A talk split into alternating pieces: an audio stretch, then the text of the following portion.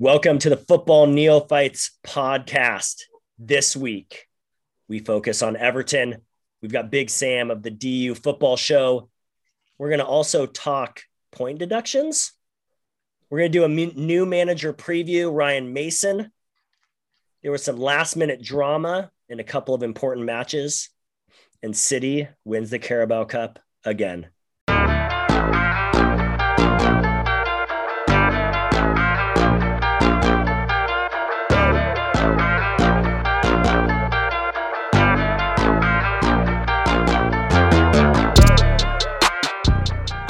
Gentlemen, welcome. Yeah, what's going on? How's it going? Yes, it's always nice to hear a new voice on the pod. Sam, welcome. Thank you for having me, gentlemen.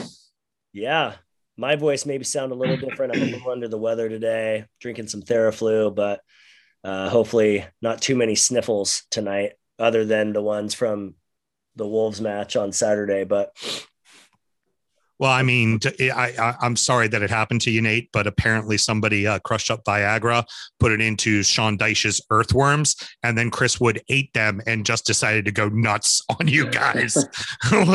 When your center backs don't show up, like, it's kind of easy. Anyone could have scored a hat trick with the way Bali and Cody played, so that's all right. It was funny. The hat was back. It's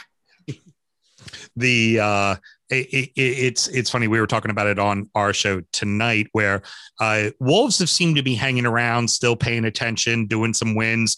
And then you watch that game, you're like, oh, they are on Dubai time already, man. The beach trip is booked. That was not pretty. It was not a pretty match to watch. So I digress. The only good thing about a 4 a.m. match for us here on the West Coast is that I was kind of in a dream state the whole time. So I barely kind of even remember if it was real or not. So it's kind of nice. Like, I slept through most of the second half because I was so just pissed and didn't care anymore. And by the time the second half came around, it was, 4:45 in the morning. I was still fully in good sleeping hours. So I was going to say, so for West Coasters, when you have those early games like that, is it that like questionable moment where it's like, all right, it's Saturday morning and it's 2 a.m. and I'm right proper? Do I just fight through and make it to game time, or do I power nap and wake up in that slightly hungover state? I know for us on the East Coast, it's you wake up in the morning and you do some day drinking. The problem with day drinking is the rest of your day is completely screwed. So it's like, all right, get up some more to have myself a couple Bloody Marys and some beers. This is going to be great. And at noon, you're just out cold and your day is ruined. I'm such a lightweight and a morning person that even in my heavy drinking years, I was going to pass out maybe before midnight. I was so weak. And so nowadays it's just 4 a.m. is only an hour before I'm used to getting up. So it's not a big deal, but well, let's jump right into Everton. We've got, like I said, Big Sam from the DU Football Show, and he is an Everton supporter. Everton is one of the 4 remaining teams that Kyle is choosing between, yes, sir, along with Manchester United, Leeds United, and Chelsea. So in some ways, it feels like Manchester United and Chelsea shot themselves in the foot with their attempt to leave the Premier League. I'm not sure they can recover over these last couple weeks for Kyle. So it really could just be a 2-team race. So Sam, to start off, I'm curious how you're an American, and that means we pretty much choose our clubs. I don't know if that's your story, but I'd love to hear how did you choose the I'm since retired. I'm 48 years old and much heavier than I used to be, but I was a keeper up until I was 40 years old. I played from 15 to 40 indoor and outdoor. And in 2009, ESPN did a story on Tim Howard, who I was already familiar with at the time, obviously from his time in MLS and obviously with the American side with the U.S. men's national team, but I did not know about his struggles with Tourette's. And Kyle, this will be another check mark against Manchester United, other than them just being, I don't know if I'm allowed to say any bad words, but if this was my show, I would have said a lot of really offensive stuff already about Manchester United. I'm looking for reasons not to pick them. So just give it to me. Give me some more. All right, so they're a bunch of cunts. Sorry. What happened with Timmy was with his Tourette's, if there was any mistakes, let's face it, the English media is quite cruel. And it just became, it wasn't that Tim even had a tick as far as a verbal tick goes. And if you look back at the days when Tim played, you would see it, his arms would shake a lot. You know, it's a lot of movement, like in the kind of uncontrolled kind of almost looked like anger at times. And the media just ripped him apart, destroyed him, completely just annihilated him. And then once he has been now to the point where he gets demoted from being the starting keeper at Manchester United, eventually they're forced into a loan move. And that loan move went to Everton. And that was in 2009. Things went really well. Everton was very happy with him and decided to sign him. I'm sorry, it was 2008 and 2009 is when they signed him to the club. And he had just played against the whole kind of wrap up of the story was he had played against Manchester United in the FA Cup semifinals in a match that Everton had no right to be in. Everton's always been kind of the little engine that could, and I'll talk about that a little bit later. But it goes to penalty kicks. Shot number one, saved by Howard. Shot number one from Everton, miss. Shot number two, saved by Howard again. And then it went on. Everton made the rest of their kicks, and Everton advanced to the finals of the FA Cup. So the first match I watched as someone who had an interest in Everton was the FA Cup final in 2009 against Chelsea, where we score in the first, I think, 30 seconds and take the lead. Unfortunately, if you know anything about that time frame, it was Manchester United, it was Chelsea, and it was Arsenal, and no one else had a chance. They were clearly by far and away. And you see that with all the nominations that just came out for the Hall of Fame. It's all Chelsea, Man U, Arsenal. And it's justifiably so, because they won everything, not some things. They won it all. And Everton went on to lose 2-1. And my friend, my co-host on the show, Sam was a big Arsenal fan, and our close friend, both of our close friend, Rob, was also an Arsenal fan. And I could tell him, I was like, look, I think I'm gonna check out Everton. And of course, both of them were like, what the hell's wrong with you, man? Like, no, like they're a mid-table team. Come like Arsenal. And I watched Arsenal a little, and they just fancy. I just didn't like the fancy. I liked the blue collar work ethic.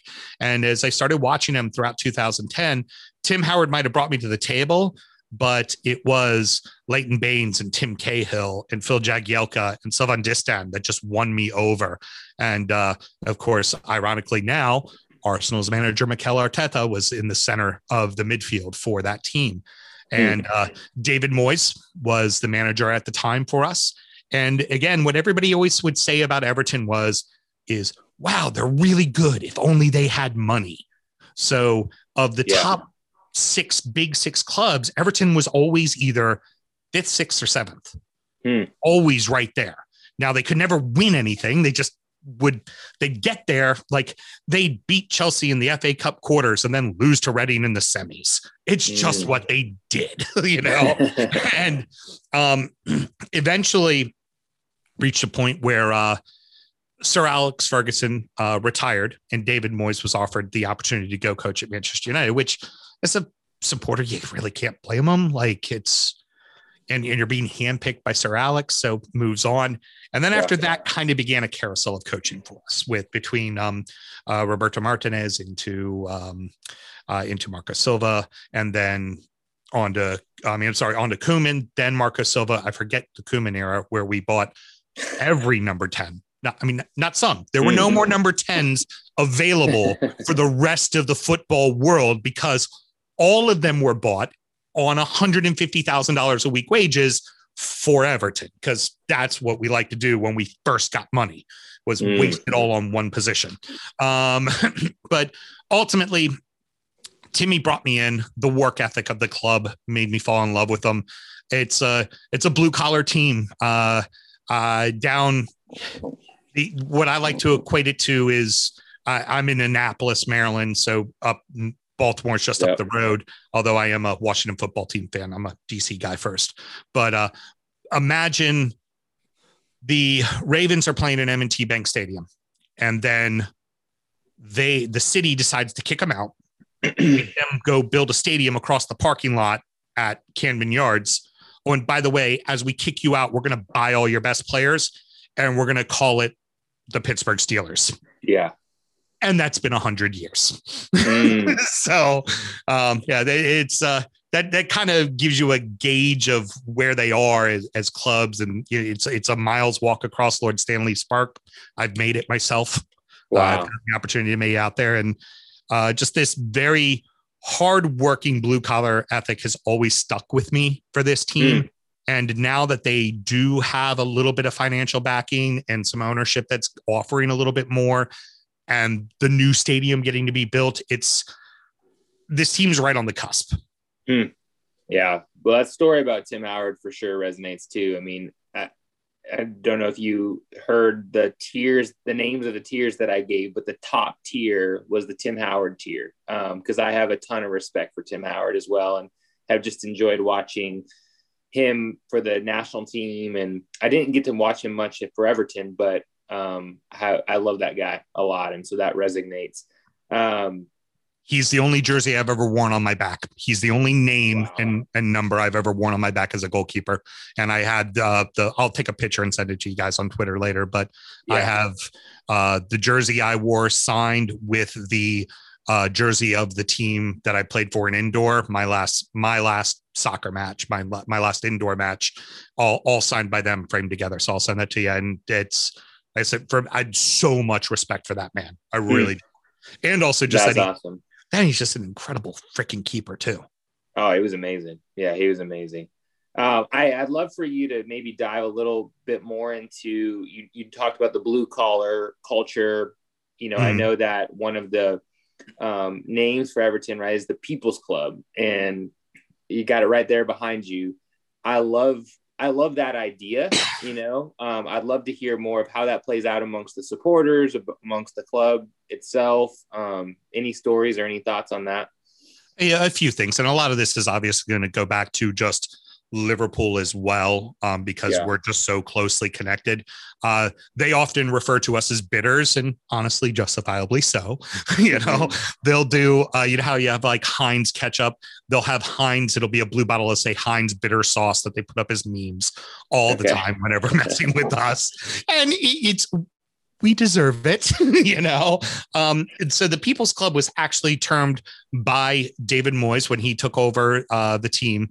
And he had said, as a Scotsman, he goes, there's something special about this club. It's the People's Club. You can tell the people on the street love this club. It's a relatively new moniker. Yeah, mid 2000s. Oh, okay.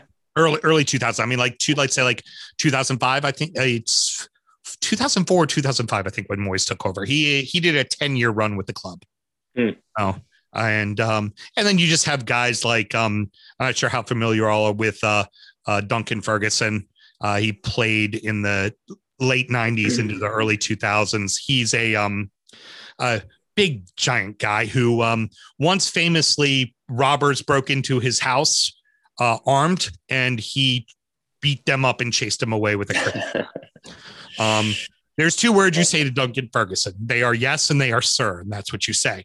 Well, when Marco got sacked, Duncan took over the team, and there was a match where we beat Chelsea, and kind of famously what everybody's remembering is Big Dunk running up and down the sidelines, grabbing ball boys and hugging them and swinging them around like rag dolls.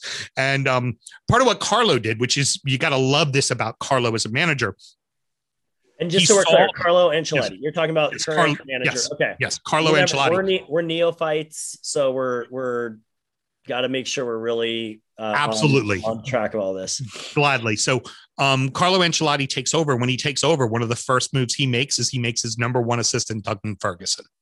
Because Duncan handled the team during a real time of stress when they had to let go of Marco Silva, and he saw the passion that was within someone like Dunk, and he's like, well, that guy needs to be a part of my overall team.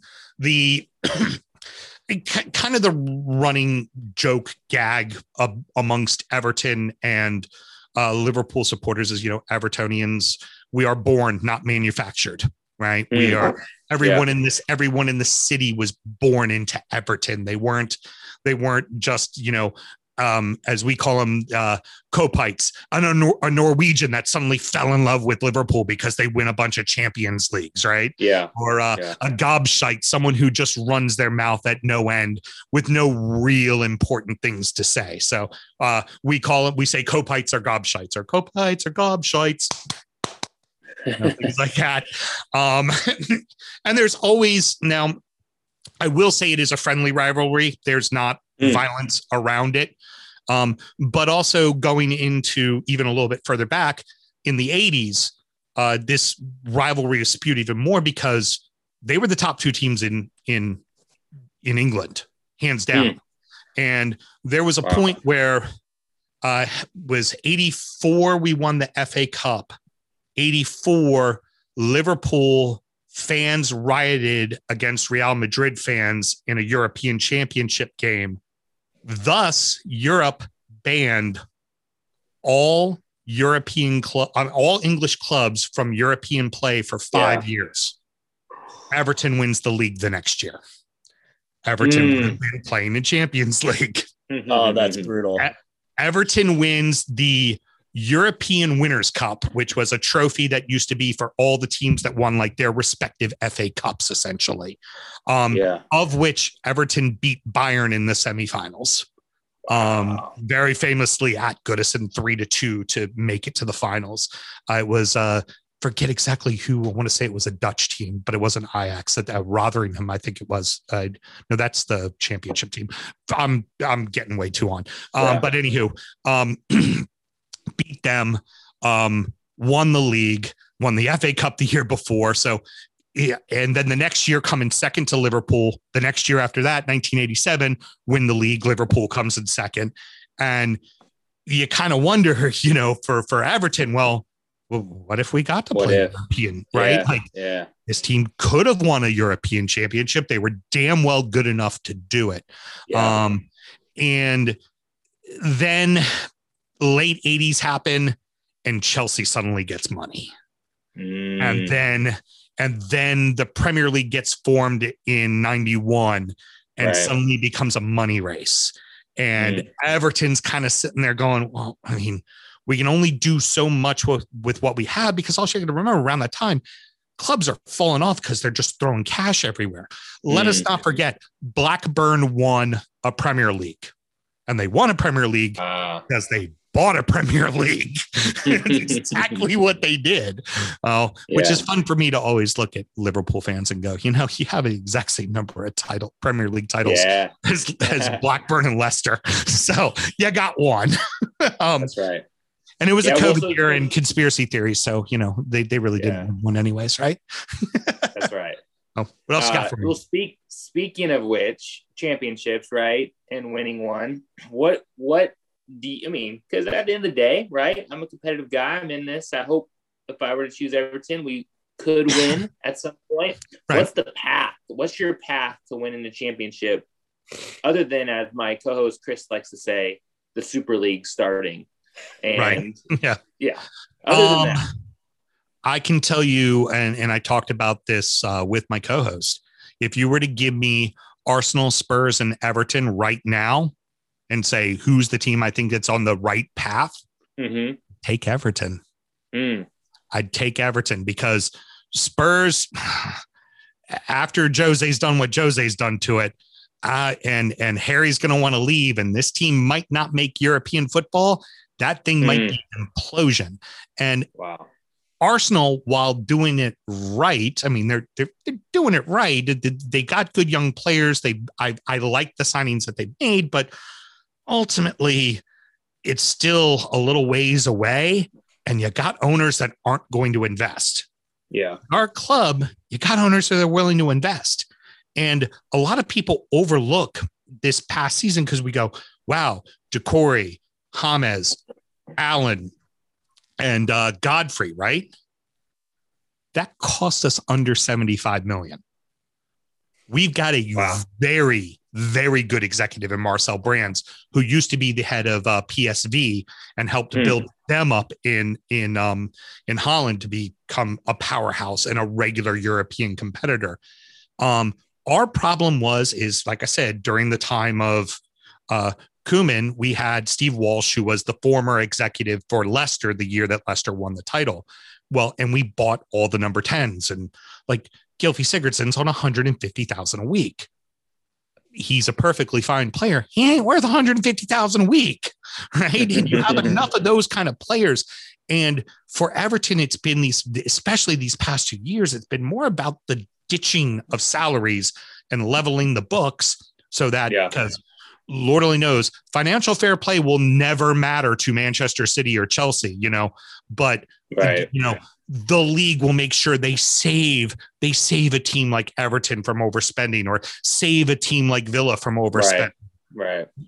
Get out of here. It's ridiculous. And so what Everton's been doing is working the books the right way. They got a manager that is bought into building this club and also teaching them the right way to win. And it's the right pieces in the right place. And is James going to be with us for long? No, maybe 2 years max. That's it, you know? But we got him on a free. Yeah. You know, we got him on a free. I didn't realize he came over on a free.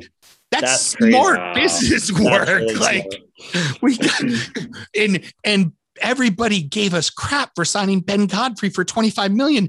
He's been a godsend. He has been amazing so far.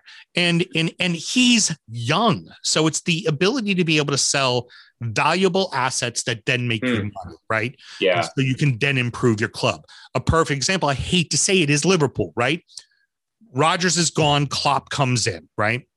Well, what do? They sell Luis Suarez and they sell Philip Coutinho for stupid amounts of money to Barca, both of them to Barca, in fact. And then they're able to buy Mane, bring in Salah on the cheap, who's kind of a disregarded player at that point from Chelsea. He had a good year at Roma, and that's why they brought him in on the cheap. And then ultimately you get Van Dijk and you get Alisson. Well, those four signings cost you less than the two you sold. So ultimately, you have to kind of reach that point. And for Everton, Everton's at that point. Couple that with a brand new stadium that's going to sit 15,000 more. That's going to re-renovate a part of the city that needs a little bit of an uplift while still respecting the historical buildings that are there. Doing something with the old grounds that gives back to the community. It's just, they're like very poised in the right way. And Everton's the first club that started doing in the community group, doing tons for their community. It just, again, it's the damn people's club, man. That's right. Yeah, no, I love so much of what you're saying. It's getting me excited. It sounds like you're pretty positive. Anything that you would change about the club as it currently stands? Like anything you're dissatisfied with or that you'd change? The biggest thing was getting rid of Steve Walsh because he spent so much damn money. I'd like to see us not have to rely on, while very good asset players, not rely on older players, right? We've done that all throughout our career. Like, you know, we had Phil Neville after he was over the hill at Manchester United play for us. He did a great job for us, but he was over the hill. Gareth Barry, after he had done what he did at Villa and Manchester City, comes to us and he serves a purpose. But at the end of the day, you want to see a young team that's developing well, so that in our instance, because we maybe have to sell a valuable asset like a Richarlison, because at some point Barca is going to come with 100 million, and you can't say no to that. You can't, especially because that 100 million can buy you three three really good players, right? Yeah. So what do you need? You need depth. You need youth. You need to kind of bring this in. So I'm really terribly afraid that they're going to give Gylfi an extension. And the last thing we need to do, despite the good year he's had, is give him another extension. We need to move. It's an aging asset that doesn't always fit what we're doing. And I think we at times will buy, like I said, with the number 10, too many of the wrong guys. Okay. And not diversify our overall squad. So that's probably the one major criticism I would have of my club. Okay. Fair enough. Fair enough. Like I said, I'm getting excited. I got one last question for you. And that is for Everton or for Neverton? For Everton, my friend, for Everton. All right. No doubt about it. And there is nothing better than hearing the all safe horn go off and that drum line of Zed Car starts to hit and those players come out of the tunnel. It is amazing. Mm-hmm. And the fans, the supporters across the country and across the globe. The 17th, just a couple of weeks ago, Everton in the USA, hosted by Darren, who does the broadcast the radio broadcast at Everton, had a all-day Zoom fest with Everton fans across the entire United States. Marcel Brands jumped in for a interview. Decore jumped in for an interview. Timmy Howard jumped in for an interview. It was a 5-hour event. You know any other clubs that do that? You know, Hummel, right? Our newest sponsor, Hummel. Hummel has released now, unfortunately, my one contention is they don't make them in fat man sizes. They only have 2XL. And they tell me 2XL is fat man. I'm like, screw you. That's not fat man. But the cool thing, I believe it's 45 supporters clubs across the United States. Wow. Have specifically geared logo. So I can get a DC Toffees hoodie, zip up, polo t-shirt. I can get a Baltimore Toffees. I can get Arizona Toffees. I can get a Colorado Toffees. I can get a Miami Toffees. Like, it's pretty freaking cool. Yeah, right? Cool. Like, you can get your local stuff. And especially with COVID, I sit in on Zoom meetings. I've sat in with about, I'd say 20 different Everton supporter groups to watch matches.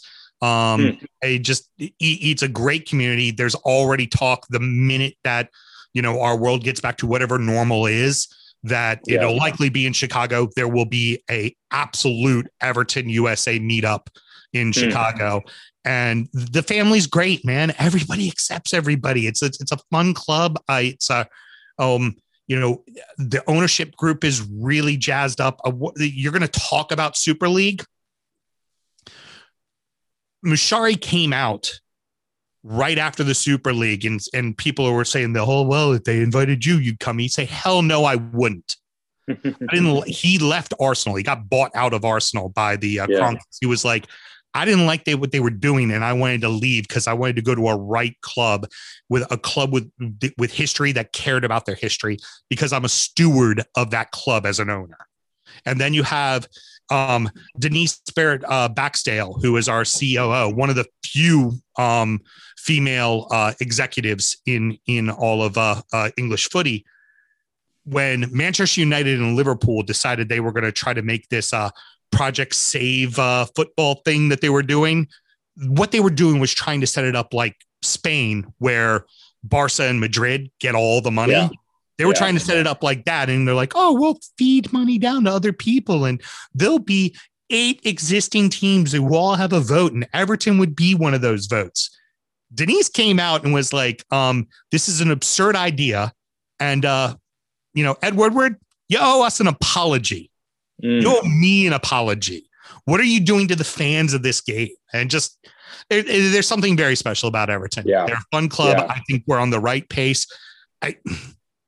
This team wins some kind of silverware in the next 2 to 3 years. Right. The league's tough. The league is tough because it's what Leicester did doesn't happen. Right. Yeah. Let's face it. It's miracles like Liverpool winning the league once only happen every once in a while, you know? It just, there you go. And the last time, and the season before, all I know is that Liverpool lost the league at Goodison Park. That's that, so right? That's I make my plea to you, and right. You know, Chelsea, Man U, and with Leeds, if you like being hated, you need to understand they are the Dallas Cowboys of footy in England. Okay. Everyone hates Leeds except for Leeds fans. Interesting. That's it. All right. Like, the Leeds ownership group is 49ers, so I'm sure they hate being compared to the Dallas Cowboys. So that's true. They are renownedly hated, and nobody knows it because they just came back up. And talking in the ground is really fun and witty, and it's great. And you know, you love the full throttle footy that they play, but you need to understand no one likes them. What I love about this is, If you choose Everton if you hate yourself, but you choose Leeds if you want to be hated by others. So everybody, it's a good contrast. Yep. Well, Sam, we really appreciate you coming on. I know it's late night for you, and you've already recorded the podcast tonight, so we're appreciative.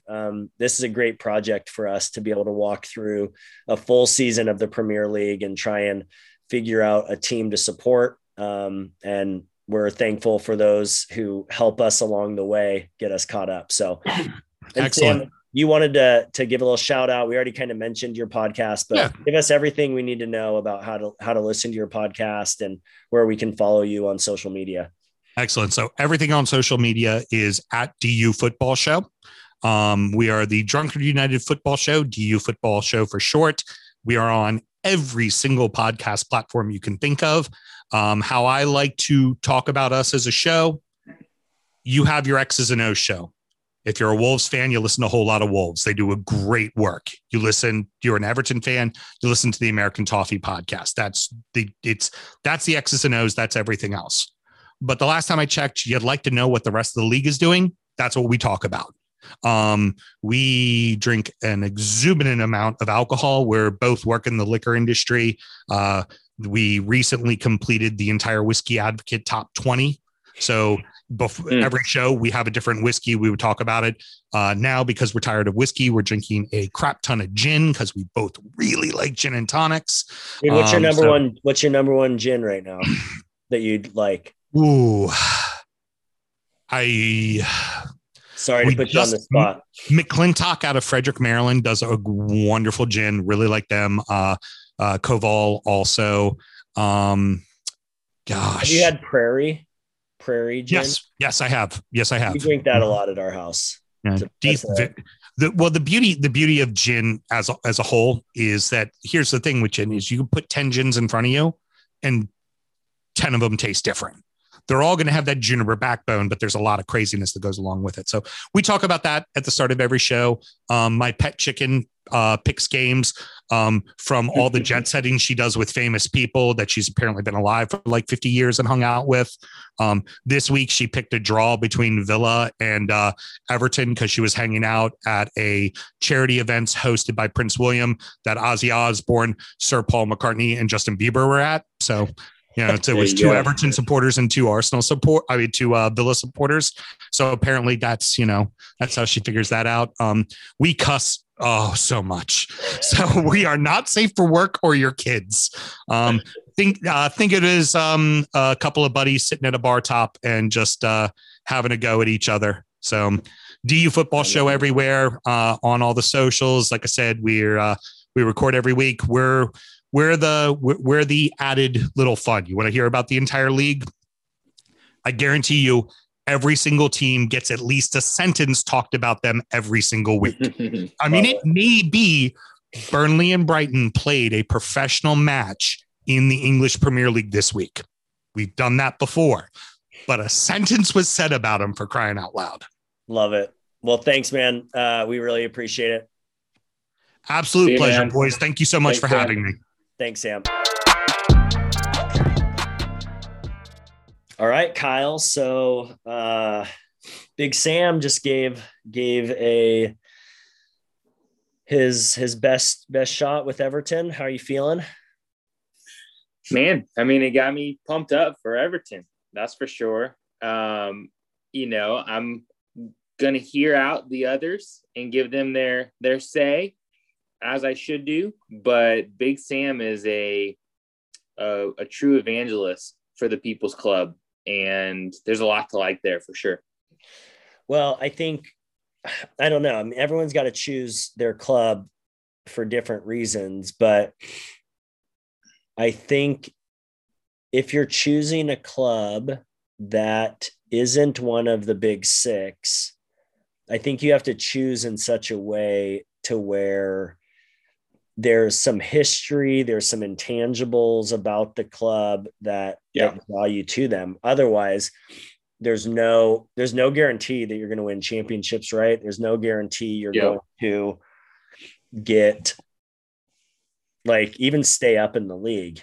But when you look at clubs like Everton, I would even say Aston Villa, Wolves, teams that have, like, Leeds, I think is another club like that, who have long-term history, some of the founding clubs. There's something there that's more than just, hey, they're having a good season this year, right? I know that was important for me with Wolves. Like, it's very important. Yeah. And I mean, a couple of things that he mentioned were exactly the reasons why I put them in my top four. And it was good to see him validate those things, like them being a really blue collar support group, blue collar team, you know, being about the people. And then, you know, just remembering how close they are physically to Liverpool, and, you know, being the little brother, the stepbrother, whatever you want to call them, there is something about that makes me gravitate towards them and want to be on their side of that, you know, of that rivalry, and just hope for the day when the little brother can knock out the big brother. You know, there's something exciting about that possibility, and to hear him talk about that was pretty cool. And then, you know, I sensed a lot of optimism from him in terms of the direction of the club. You know, I know that with Everton, there is that history of what could have been, almost was, and, you know, coming up short, where you hate yourself a little bit as a supporter. But what shined through for me was there's still this sense of optimism about what could be in the future, and maybe even in the near future. Totally. And I think depending on how the Super League stuff shakes down, and that's what I want to talk about next, I think there could be ramifications for these big six clubs that maybe reshuffle the deck a little bit. I don't know if that's true, right? I think time will tell, but depending on what sort of punishment the FA decides to dole out, I think there could be ramifications going forward. So we obviously talked a lot last week. It feels like such a distant memory. It feels like, it lasted about as long as my attention to the Wolves 4-0 crashing to Burnley. But there's still, you know, UEFA is threatening some sort of punishment. FA is threatening punishment. I haven't heard the latest, but I'm just curious what you guys think. We've talked a lot offline about 15-point deductions or transfer bans or what's fair, what's right. Did they break the rules or did they not? What do you guys think would be a fair? Well, maybe do you think it would be fair to punish them in some way? And if so, what is a fair punishment for these guys? Kyle, you want to start or you want me to start? Chris, go for it. It's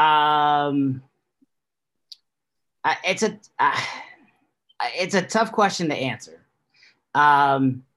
If you just look at it from a big picture standpoint, they didn't do anything and nothing really ended up happening, so why punish them?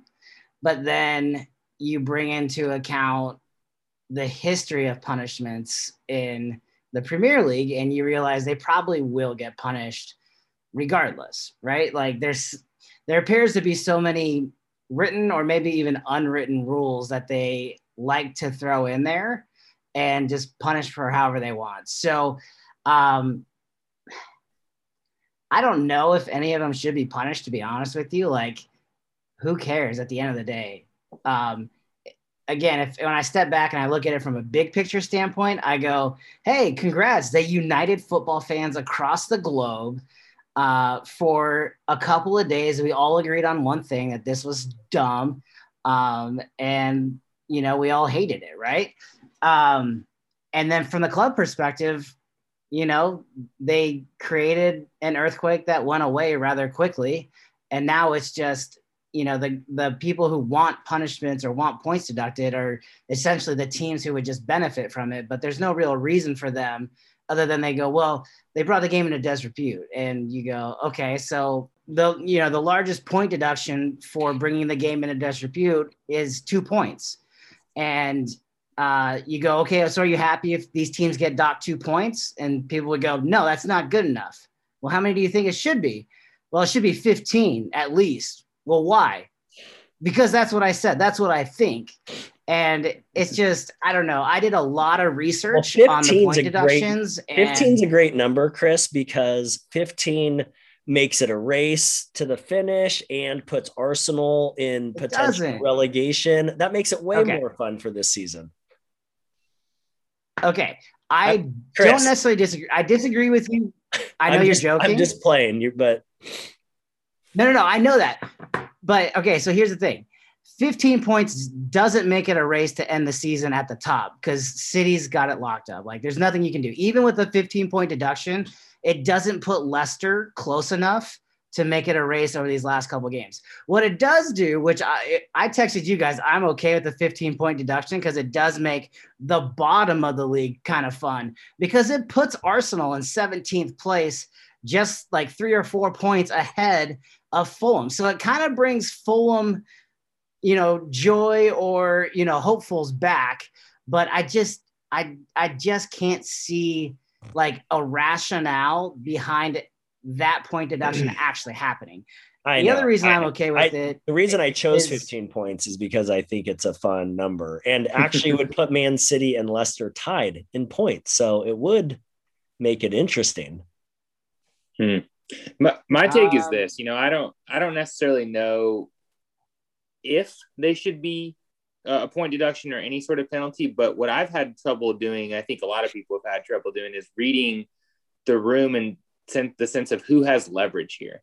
And I think the six clubs and all the Super League teams thought they had all the leverage and they could go and create this Super League and they would have the ability to do that legally. The supporters would be on their side and they could just basically get away with it. Right. And then the supporters and the fans around the world came back and said, no, actually we're going to protest this and show you that we have the leverage. And in a pretty dramatic fashion, put a stop to it within 48 hours, 72 hours, maybe. And so that was pretty incredible. And I think, my take is this in terms of the penalties is if UEFA and the national leagues and whoever else feels like they have leverage on their side now, and all these middle tier clubs and lower clubs feel like they truly do have the leverage because of everything that's transpired, then if I were them, I would absolutely take this opportunity to hand it to the big clubs and to try and basically rewrite and reshuffle what football has become over the last, you know, couple decades. And this is their opportunity to do that. Now, if they're reading it wrong and they piss off all of these Super League clubs, then they're just going to go and do what they wanted to do to begin with. But it may be worth the gamble. And that's what I think is kind of interesting here. Yeah, it is interesting because it's like a battle of leverage, right? And I think... Yeah.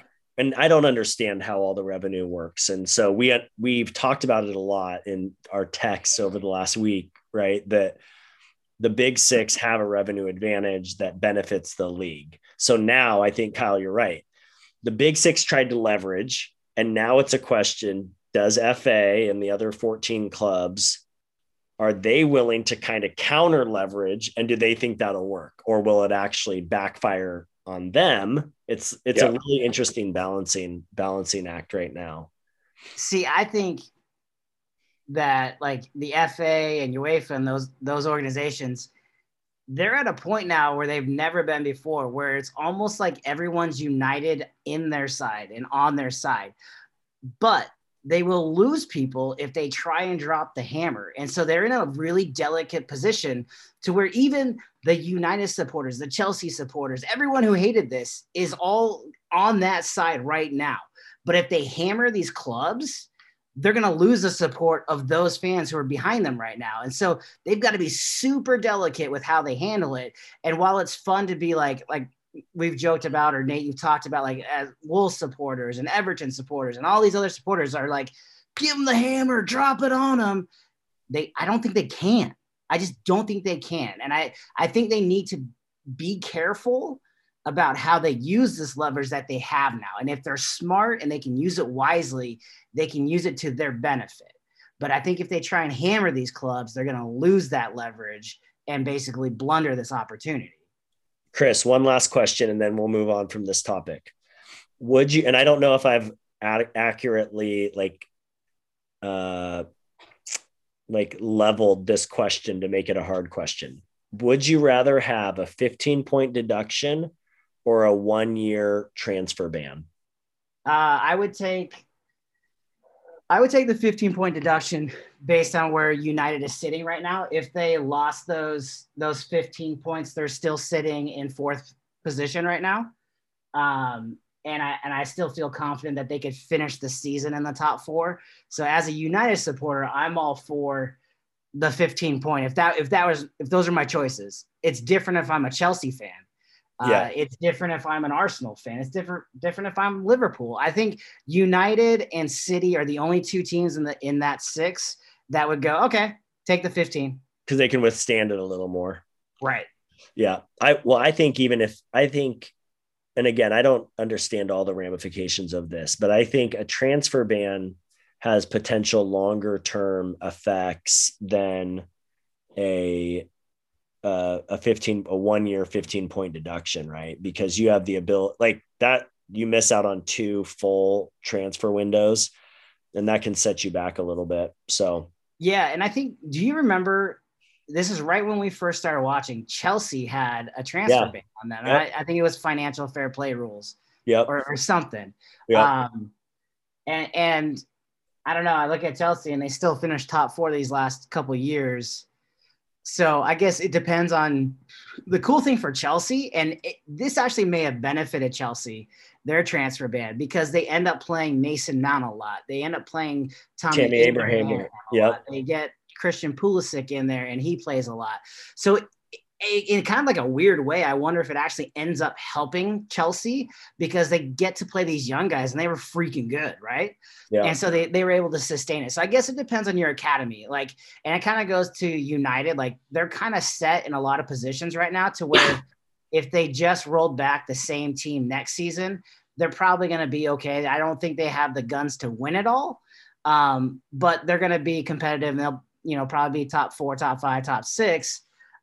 Where again, it probably affects, the Evertons, the Arsenals more so than anyone else. The interesting, or not Everton, I'm sorry. Yeah. Chelsea and others. Yeah. Sorry about that. No, it's okay. The interesting thing to me would be, it's one thing if Chelsea has a transfer ban, it's one team out of 19, but how would it affect the rest of the Premier League or the Premier League in general? Because it's not, we can't presuppose that the top talent in the world is just going to now flock to Wolves, Everton, Leeds, Aston Villa, because the big clubs aren't in it, right? They may just stay in Germany or Italy or Spain. And so it may just reduce the quality of the Premier League altogether, not necessarily equal the playing field within the Premier League. Yeah, I think that's a great thought because, if you're Dortmund and you're Haaland sitting at Dortmund and you're like, oh, I can't go to the big 6. Well, do I want to go play for Wolves or do I just want to stay here in Dortmund for a year? And I think the reality is that the best players will stay. And the flip side is the club, Wolves are such an interesting case to me because their owner has the money. He could turn them into a city very easily. And we joked about that last week in our Who Should You Cheer For based on if your top six is leaving. But like most of those other clubs couldn't shell out 120 million to pay the transfer fee on top of the, you know, 18 million a year it's going to take to pay the player. So it would be interesting because I do think it would halt transfers maybe as a whole for the league. Yeah, I think that's right. Well, we're not going to solve it here, and it'll be interesting to see what happens over the next few weeks and months as this rolls out. Lost and all this, we kind of touched on it last week very briefly, is that Jose is out at Tottenham, and we didn't even know the name of the new manager, which shows our neophyteness, if that's a word. So we're going to do a little new manager feature real quick. He is an interim manager. He's not a full-time manager. His name is Ryan Mason. It's really a beautiful story. I don't know if you guys have read up anything on it over the last week or so, but he's like, I think he's 29 years old. He's a young guy. He grew up in the Spurs youth system. He spent most of his career out on loan. He ended up landing at Hull City for, I think, from 2016 to 2018. He played at one match for England's national team, kind of a promising young player who had his career cut short after a gruesome fractured skull similar to the one Raul received this year. And so he spent like a year trying to recover, trying to come back, just couldn't do it, ended up retiring, joined as an academy coach, like a couple months after retiring with Spurs, spent a couple years coaching in their academy. Then he took over the head of player development. So it was basically from their U18 through their U23, all the players in that system. And then when they sacked Jose, they moved him into the interim manager role, which I haven't seen a ton of this happen, but I think what I have seen in our couple years of following Premier League is it seems like if the club performs well, and I guess this is the same in the States when an interim manager comes in, it's kind of like their chance to win the job, but not maybe get fired and have to leave the club completely. So I think Ryan Mason's going to get a shot to see if he can take the helm and see what he can do with this club. So should be exciting last couple weeks for him at Spurs. So long, Jose. Yeah. Question for you, Nate. Is he going to be the next head coach of Wolves? No. I mean, but are you sure? Yeah. They wouldn't do a trade because some of the rumors are out there that Nuno might go to Spurs. Oh, really? So, yeah. So there wouldn't be a trade. And I think with Ryan Mason as an interim manager, they probably want to keep him around. He grew up in that system. I guess he'd want to stay. So if they hire a bigger name or bring someone like Nuno in, he may just revert back to his role as, you know, the head of player development. I don't know, again, how all that works. My guess is if someone like Nuno came in, he would bring his entire staff with him. But yeah, there are rumors, and rightly so. Wolves are kind of a mess right now, and so we'll see if Nuno survives. So where are your feelings on that? Because obviously I was playing off of there's tons of rumors right now that this could be it for Nuno. Yeah, I'm a loyalist, especially for like my first love. So I think this initial like Wolves team, I'm loyal to, but it's hard to stay loyal when you see guy running the same squad out week after week, expecting different results. I don't know if he's lost the players or not, but they were so uninspired on Saturday. It's just, I don't know.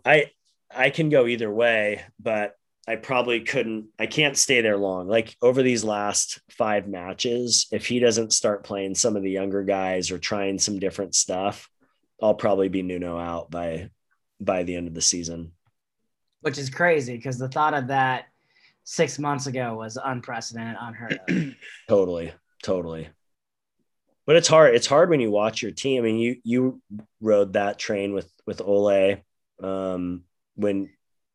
for a while, right? Until they started winning. And it's funny because like we basically flipped positions on like the things that you just said about your feelings on Nuno or how I was feeling to start the year watching an uninspired Manchester United team while Ole runs the same guys out there who are just not playing well.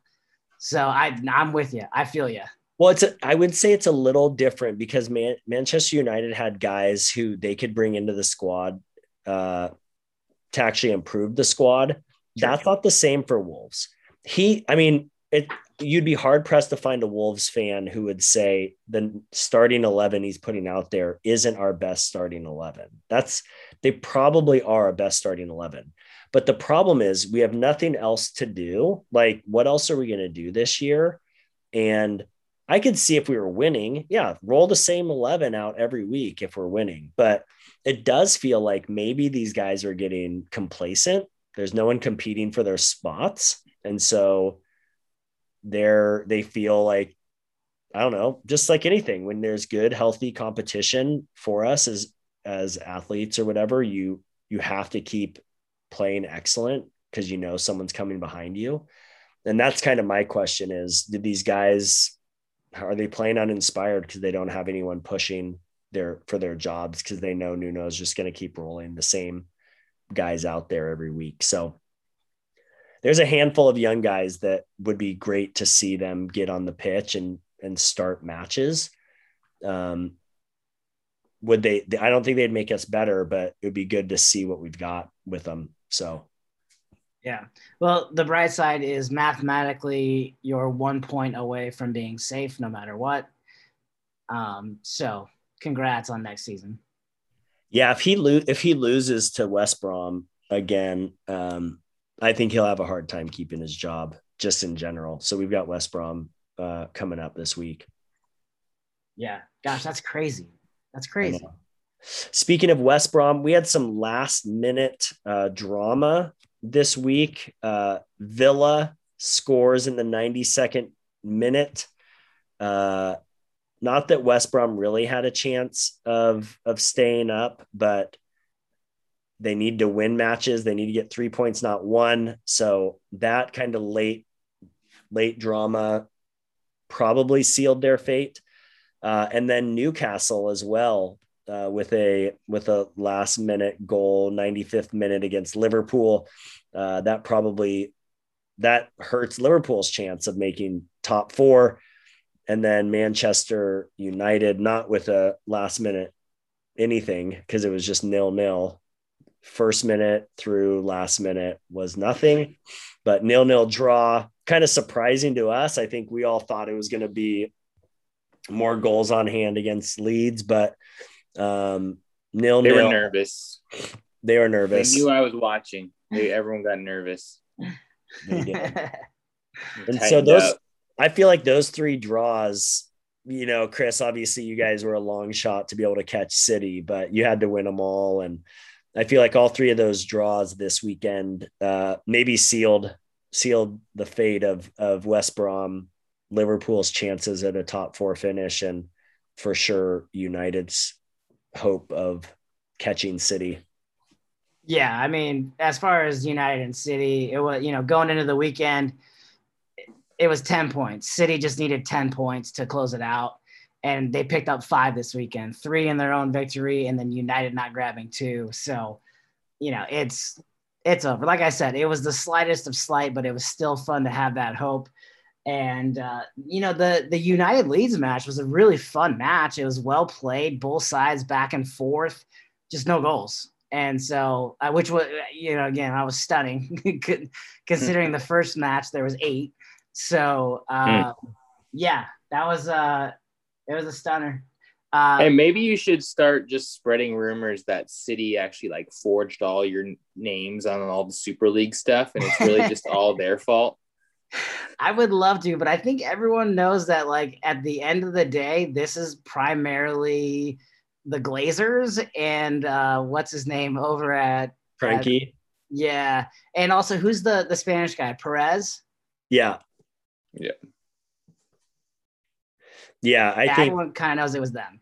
Yeah, I think that's right. So I also loved a couple of things I loved in all of this fallout. One of the things I've known since I started following United was everyone hated Ed Woodward. And there is a lot of talk that he was like one of the main architects behind all of this. And then when it fell apart, he resigned. And in his resignation, he's claiming a dispute with ownership over their agreement to join the Super League as if he had nothing to do with it. And so Eddie's trying to get out on his own and be unscathed, which I think is hilarious. Yeah, that is crazy. Well, the other fallout is that Spotify's Daniel Ek, he is looking to buy Arsenal. He's put a bid forward. I think I saw he's worth $3.5 billion, and they think Arsenal would cost him $2 billion. But he's also formed up with some Arsenal legends. So he's brought in the big guns to try and buy it. Thierry Henry, Dennis Bergkamp, and Patrick Vieira. So it'll be interesting to see if he can pull off a purchase of the club. Apparently he's been like a lifelong fan. I read some articles that said that he will have the matches on when he's in, even when he's in like board, like Spotify board readings. Like, that's amazing, man. That's exactly what you want. You know, there really should be some sort of litmus test for owners. It can't just be about buying an asset and trying to make money. You have to like the sport. You have to like the team that you're buying. And yeah, I mean, if you're an Arsenal supporter and someone who's a super fan buys you, who's also a billionaire, that's a pretty good deal. Yeah, I know. I think we've all read a lot of the different press releases that all the clubs put out about the Super League and their commitment to the fans and blah, blah, blah. You know, but you know, you're trying to read through the lines saying, would these billionaires, would Wolves jump to the Super League but you know, like one of the things in the Wolves press release, Fosun said, we from the beginning wanted to be about the community and the pride of Wolves and the history. And it's the reason we liked Wolves and wanted to buy Wolves was their history. And they could be blowing smoke, but that's what you would hope, right? Is that there's a sense of like tradition and that's maybe like worst case. I think best case is this Daniel Ek thing where you're like, yes, super fan buys us. A billionaire super fan buys us. Yeah. Yeah. That's the best case. Unfortunately, too often you get the only people with $1 billion are people that only care about making $1 billion.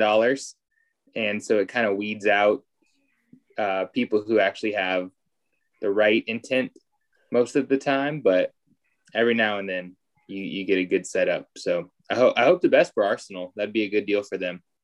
Well, yeah. And I think, you know, when you're spending all your time making billions of dollars, you don't have a lot of time to be a fan of a team. You're not sitting around at 4 a.m., but not to watch EPL. That's right. We do have a promotion update as well. Watford clinched this weekend, so Watford will be coming back, and the 4 playoff teams are set as well. Brentford, Bournemouth, Swansea, and Barnsley are all clinched, and their placement is still TBD. I think there's only a point or two separating those 4 clubs, so. The matchups will be determined over the next couple weeks, but should be exciting. Do you have any picks out of there that you hope to see? Yeah, Barnsley. Barnsley has Daryl Dike, American. He transferred there in January and has scored like nine goals in like 15 matches. So, yeah, that's my pick. That's what I'm hoping for. But really anyone but Bournemouth, I would say, because Bournemouth was just up recently. Watford and Norwich were both up recently. So I like seeing some new blood. So Brentford, Swansea, Barnsley. I'd like that. All right. We're going to do a little lock it in review.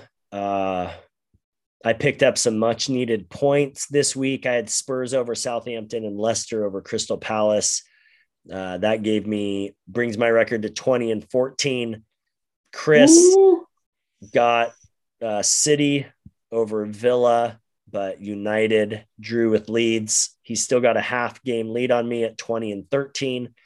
And Kyle got City over Villa as well and did not get Liverpool over Newcastle. So he's at 18 and 16, 2.5 games back of Chris.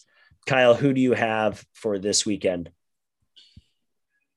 Well, come on now. In honor of Big Sam, picking Everton over Aston Villa. Like it. It's a bold pick. Chris, who do you got? I'm taking Leicester over Southampton. I like that pick as well.